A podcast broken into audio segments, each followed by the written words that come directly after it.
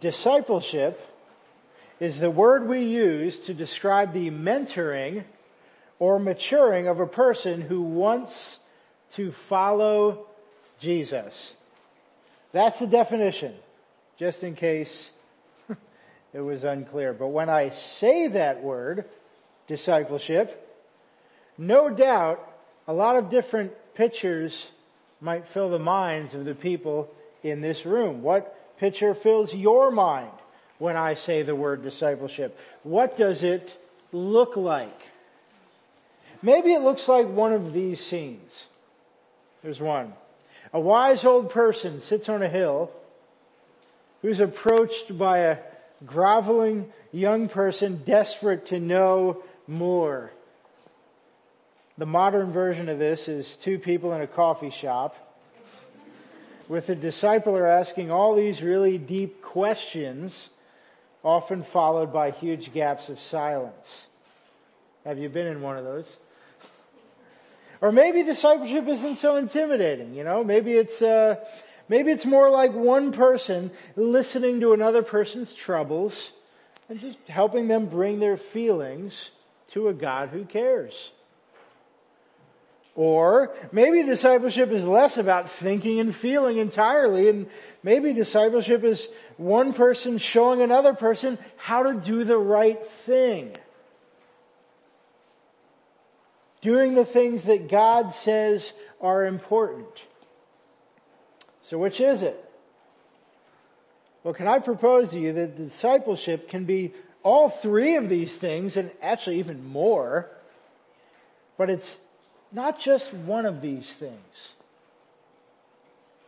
Not at all. In fact, discipleship is a lot deeper and a lot wider than we might expect. In short, it's God's people helping God's people to be God's people. I don't think I have to repeat that. So I want to set the scene for discipleship according to Jesus by reading Matthew chapter 28 verses 18 through 20.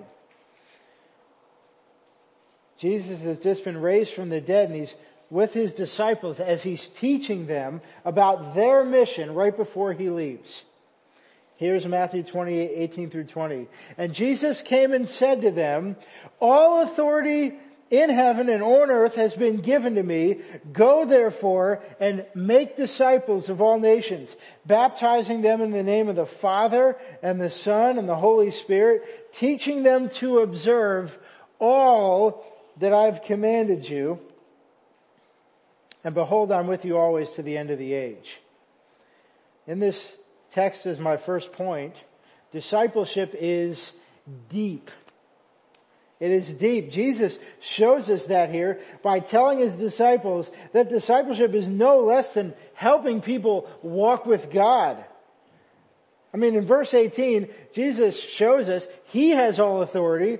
We know elsewhere that he calls himself and proves himself to be one with God and he has walked with his disciples. And now Jesus is sending them saying, you do it sending them to baptize new disciples and teaching those people how to walk with Jesus too. I mean, isn't suggesting that kind of depth when you really think about it just a little bit intimidating? Hi, I'm gonna help you walk with God. Doesn't that seem a little difficult? Intimidating maybe? Unable to pin down? Well, it's certainly not something to take lightly when we read this passage, even though if you're like me, you've read this passage a thousand times and it runs the risk of losing its luster. It's not something to take lightly, but the hope we have to do it is right here and it's great. In verse 18, Jesus is sending us by his authority on the front end of the text. And on the back end, verse 20, he is with us to the end of the age. So I'm sending you with all my authority and I'm with you. This helps us to aim for depth with confidence. Now I won't list everything a disciple is called to teach, not in this sermon. But I'd like to broadly break down what is affected by discipleship into three categories. And if you've been coming here more than once, you may have heard this before. Discipleship affects the head, and it affects the heart, and it affects the hands. In fact, those three examples of discipleship I gave you were head, heart, and hands. Discipleship affects those things. Another way of putting it is in Luke chapter 10 verse 27 when Jesus asks a man to sum up what does it mean to effectively walk with God. And the man says, you shall love the Lord your God with all your heart and with all your soul and with all your strength and with all your mind and love your neighbor as yourself. Jesus commends him for this answer, so I'd like to think he got it right. Fundamentally, Jesus is showing us here that discipleship is really about the whole person moving towards God. That's why I say head, heart, and hands. Loving God with the mind, with all your mind, or your head, which is what you perhaps believe or think. Loving God with the heart and soul, you might say the innermost being of a person. You might even say what a person feels and loving God with the strength or hands, what a person does. Jesus doesn't list a hierarchy here. He quite plainly wants all of you. And some of you might think, but you just said head, heart, and hands, Dan. I got my feet, right? It's kind of shorthand for the whole person. In other words, according to Jesus, a good disciple trains and receives training in all of these categories. All of them are a love offering given to God. Just imagine doing one only. Imagine a disciple who only trains the head. In fact, you might have met one of these people before. They get really smart. But they can become cold and detached in their feelings, and they could lack compassion and good works. Now imagine a disciple who only trains the heart.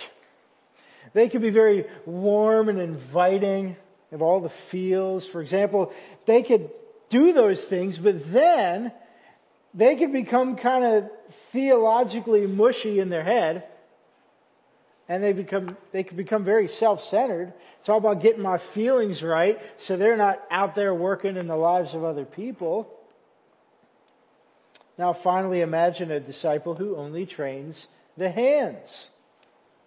They might do all kinds of good works, but these good works could easily become completely divorced from God's glory. Humanitarian work could easily fall into this category. Now I hope you didn't hear that I said any of those were bad things. What I'm saying is they're bad things if they're just isolated. And especially if they're not given as offerings to God. If they're just all about us. But now I want you to imagine not just one of those things, but I want you to imagine a robust disciple according to Jesus. Someone who does all three. I mean, there are huge benefits to that just personally in terms of the way you're living for sure. But just think about how they're reaching people. They can disciple anybody. Whether it's like a heady philosophy major, or it's a emotive theater performer, or a blue collar construction worker, or anybody in between. You can reach them all. You know the language they speak. How can somebody do this? They can do this because like Jesus here in Matthew 28, they know people of all types, all nations belong to God. And so they want disciples of all nations. They want disciples of all types of people, not just replicated versions of the stuff that they like. They see value in deep thinking and tough questions. But that's not all.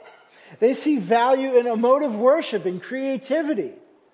But that's still not all. They see value in helping a friend move and making sure the budgets are properly balanced. Head, heart, hands. It's stewardship or caring for the whole person. They do not list, limit discipleship to one or even two of those three categories. Now, I'd love to be that guy. Or I'd at least like to be under that guy. but honestly, most of us struggle to do this. It's not necessarily all of our fault from the gate. I mean, I admit, I grew up around more blue collar, emotive people. Heady theology really kind of scared me. And on top of that, experience factored in. I saw some very smart people, relatives, even some pastors, and they became very smart, but they became very cold and uncaring. Not only did they not train valuable parts of discipleship, they didn't like the parts of discipleship that were my favorite. So in response, I admit that for a long time, I abandoned training the mind. It's too risky. And I don't want to become cold and uncaring. And there's some wisdom in that, but wait a second, God made the mind. Ironically, I know that now. and though I've grown in that category by the Lord's grace, to be honest, when it comes to heady theology, I'm still probably the equivalent of a college freshman. No offense to college freshmen. I'm 42. Do you know what helps me when I'm trying to strike a balance and be a more robust disciple? Knowing that discipleship is not some quick, expertly crafted series of training sessions. Discipleship is simply a faithful relationship over time. How long did Jesus walk with his disciples? For years. And he was Jesus. If anybody could have just crammed it in there quickly, it could have been him. But he walked with them. It's not just talking about deep stuff once a week for a few months or until the guy misses like three seconds and then three strikes and you're out and move on or anything like that. It's God's people helping God's people to be God's people. That takes time. And time is actually at the heart of it. I'd like you to consider Hebrews chapter 10 verses 24 and 25. Please write that down if you can't get there too fast. Hebrews chapter 10 verses 24 and 25 because it addresses such people. And let us consider how to stir up one another to love and good works, not neglecting to meet together as, as is the habit of some, but encouraging one another, and all the more as you see the day drawing near. Some people have referenced that to just speak only to the church. It's actually God's people. Don't neglect to meet together. Don't just stick to once a week. Discipleship, according to these verses, is not a loose, a vague, or a brief relationship. Verse 24 calls it a stirring up.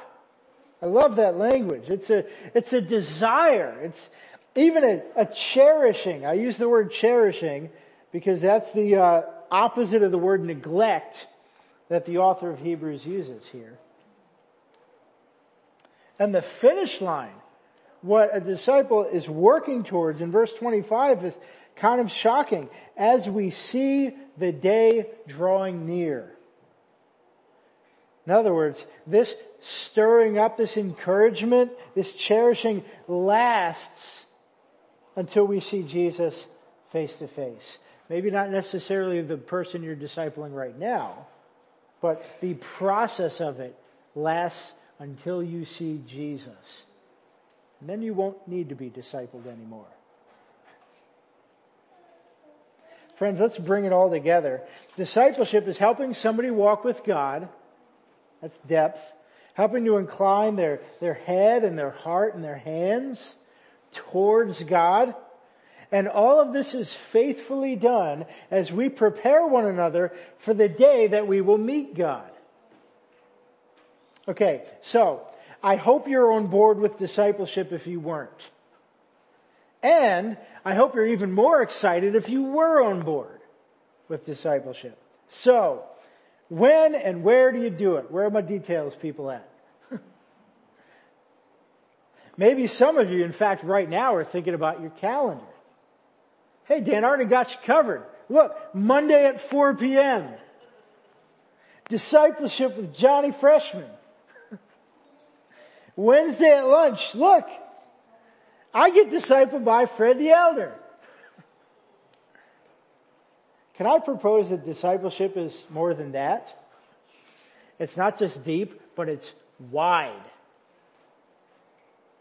In fact, I would like to think, I would like you to think about it less as an item on your calendar and more as a massive group project, a good group project where everybody shows up. Think about the whole church. Think that big. Even the global church, but for the sake of today, this church. Let me read 1 Corinthians chapter 12 verses 27 through 30. This is a great passage on the church that's often used in a different type of sermon, but I think it really applies. This is Paul writing to kind of a messed up church. And he says this, now you are the body of Christ and individually members of it. So you're all together. And God has appointed in the church first apostles, second prophets, third teachers, then miracles and gift of healing, helping, administrating, and various kinds of tongues. Are all apostles? Are all prophets? Are all teachers? Do all work miracles? Do all possess gifts of healing? Do all speak with tongues? Do all interpret? Now my hope in reading that, as Paul's was, is not for you to read that list and get preoccupied which with, with, um, with which gift you bring to the table. The hope here is for us to see that the body of Christ, that is the church, is a collection of different people working under one God. It's God's people helping God's people to be God's people and they help in different ways. And so the opportunities are numerous. It's collective. There's so much wider than just a few spots on your calendar. In fact, discipleship happens right here. Think about Sunday morning. I don't think it's out of line to make these following statements. You can make disciples by handing out bulletins and helping visitors find their way around. You strike up conversations with them. Before you know it, you're connecting them with the right people, or you're having them over and sharing your testimony, or you're hosting a Bible study, or you're training somebody up to love other people, and you're showing them how to be a good greeter. You can make disciples by serving on the worship team. You can build up friendships with the others on your team and you can actually help them process deeply how they're honoring God and serving the congregation. If you show up early and one of you struggling, you can pray together. You can make disciples by teaching the children. You can help draw out their big feelings, and they've got some big feelings.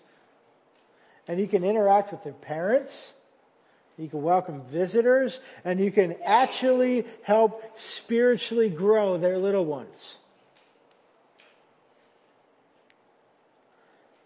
Men, some of you can make disciples by preaching, working with other men to craft sermons that share a clear gospel message and help people grow and meditate on God's work throughout the week. And you can make disciples by being a part of a small group or a growth group. Meditate deeply on what you're learning and taking good notes and drawing out other people. Friends, all of this and so much more provides such rich opportunity for discipleship. And we often don't even think about that.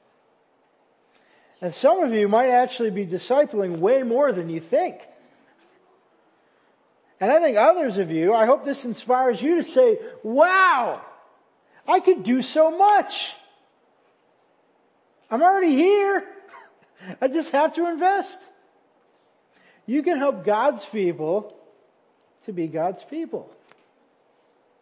But the sad thing about wide opportunities is that the mark is missed in discipleship if there is no depth. And so for that reason, I don't think it's out of line to make the following statements. You can be a greeter and it can just become a job. hand out bulletins and you run out of certain worksheets and who cares? Printer guy never prints them anyway. And, you know, just stop there and you miss opportunities to draw people in. You know, you stop writing names down. You can serve on the worship team your whole life and be preoccupied with your performance and not even know the others on your team are struggling. You could volunteer in the nursery or Sunday school and he could have your eyes on your phone or he could only speak to the children when they're doing something incorrectly. Men, I know for a fact, from my own experience, that you can preach a sermon for the main motivation of positive feedback. You can do it. You want to know the worst sermons I've ever preached? The ones where I never applied the scripture to my own heart. I preached loudly and I never once looked in the mirror. So easy to fall into that. You can join growth groups for the food or socializing and barely keep up with the notes and the preparation. You can go to one your whole life and never grow a spiritual inch. Friends, you understand? You can fill your head with knowledge. You can fill your heart with good feelings. And your hands can be rough from decades of good work. And yet, if it is not done out of love for God, and so others might love God, all of that can amount to nothing. I think of Matthew 7 when I consider this. Do you remember Matthew 7? Scores of people come to Jesus saying all the great things they did for him. They say, Lord, we cast out demons. Do you remember what Jesus says to them? He says, depart from me. I never knew you. This is a fearsome scene. You can be an upstanding church member your whole life and yet be found by Jesus to be a false disciple. Friends, the aim is depth. Loving God with all we have, our head, our heart, our hands, they're all an offering, and the opportunities are wide. They're out there. And so let us be terrified not of this, not of the scary scene in Matthew 7, but be terrified to live your whole life and never hear that. Friends, it's good news to hear it now, isn't it? Not later. I can't not tell you. I want to help you be God's people. So, let's set the bar high. That's the challenge. Not just settle for a shallow definition, but set the bar high. I'm going to close by walking back through the outline and making just a few applications. First, pursue depth. Pursue depth. Both in your own life and in the lives of people you disciple. Or the groups you're a part of. It means that your life is about walking with God. It's not simply, I want to read this book so I can get smarter. Or I'm going to play this worship song just so I can feel better. Or I'm not just going to do stuff so people think I'm busy and good. You can do any of those things for the wrong reasons. Discipleship is about growing in those areas as a love offering to God. That's why Jesus said, love God with all your heart and mind and soul and strength. I don't know what struggling has looked like for you in terms of falling short here. But as a disciple and a discipler, here's just a little bit of some of what I've struggled with. Especially early on in my walk, I made discipleship all about me. Here's what it looked like.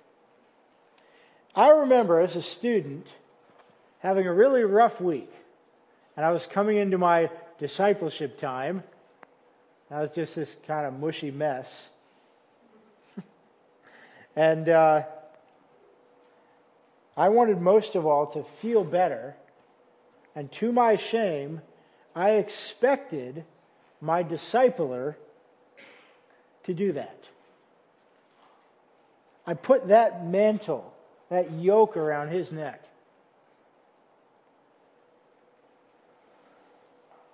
But do you know what I actually needed most? I needed a mind set on God the very thing I was running from. And the Lord has kindly grown me here. But that lifelong confusion has on occasion festered into my role as a discipler now. Because I can sometimes now get lost in the murky feelings of people. You ever dove into that? And then I think it's all on me to fix them. Instead of just listening and backing up and just maybe asking them a simple question or two to bring God into it. Let Him do the work. I had a friend really helped me with this about 10 years ago. This is kind of a, uh, a bit of a benchmark in my discipleship life. He asked me two questions and I hung them on my wall and I still remember them. Here they are. Question number one. Dan, what do you think God is trying to teach you here? Write that down except for the Dan part, unless your name is Dan. Question number two. What continues to motivate you? What continues to motivate you?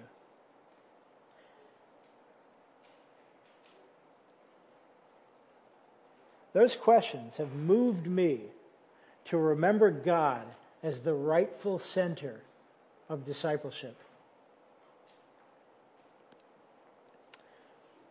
One more thought here. Those three areas, head, heart, and hands, those are all very much fair game for discipleship.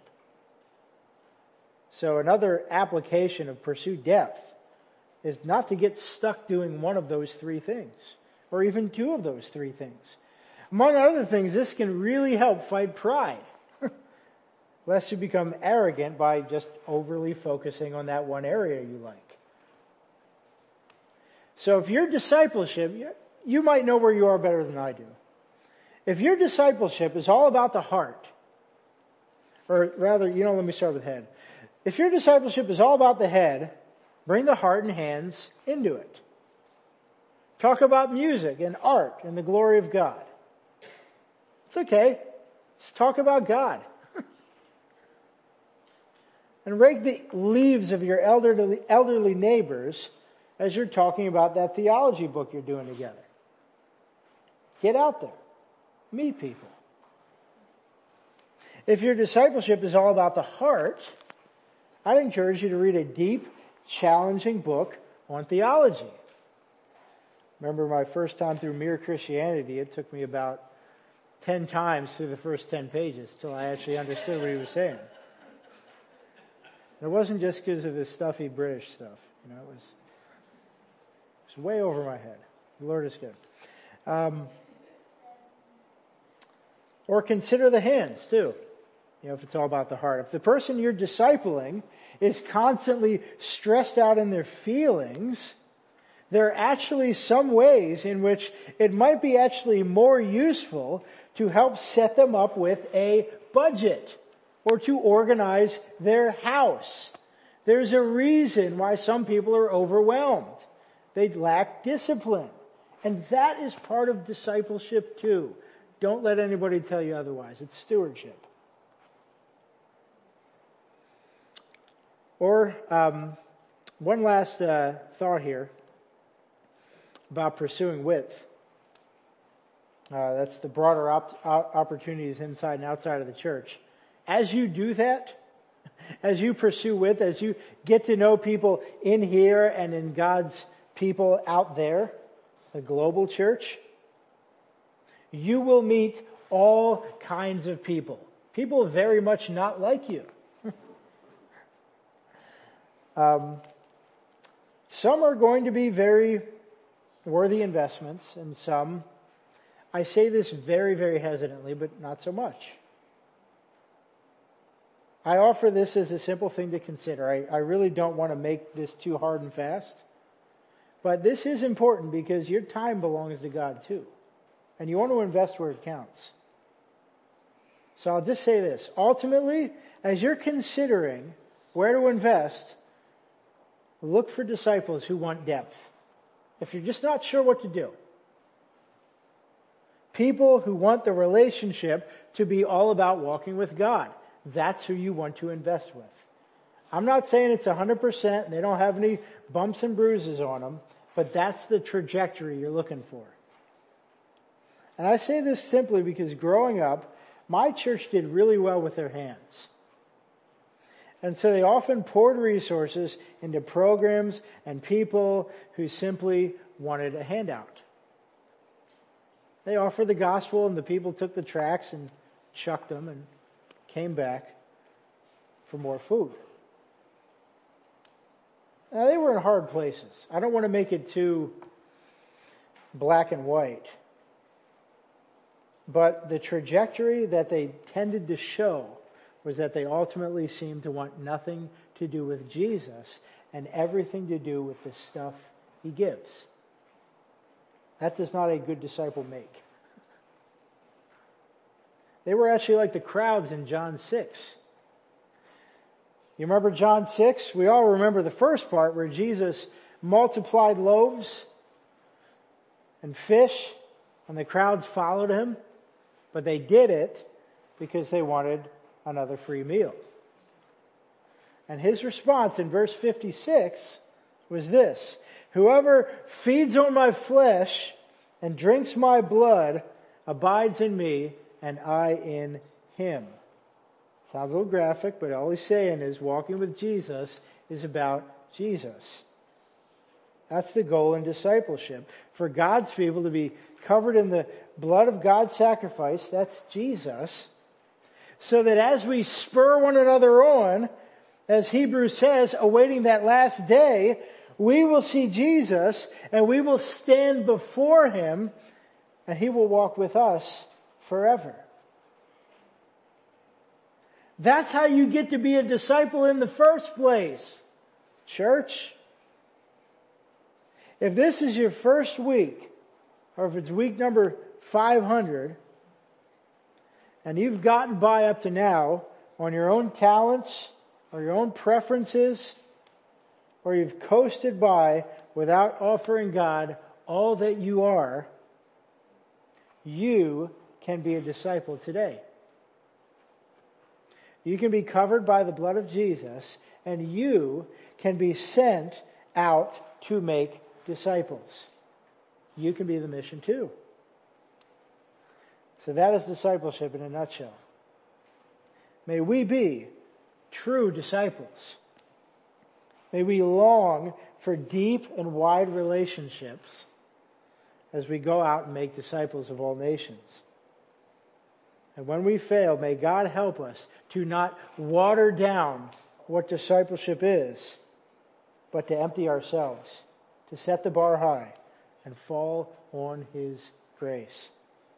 May we be God's people, helping God's people to be God's people. Let me pray.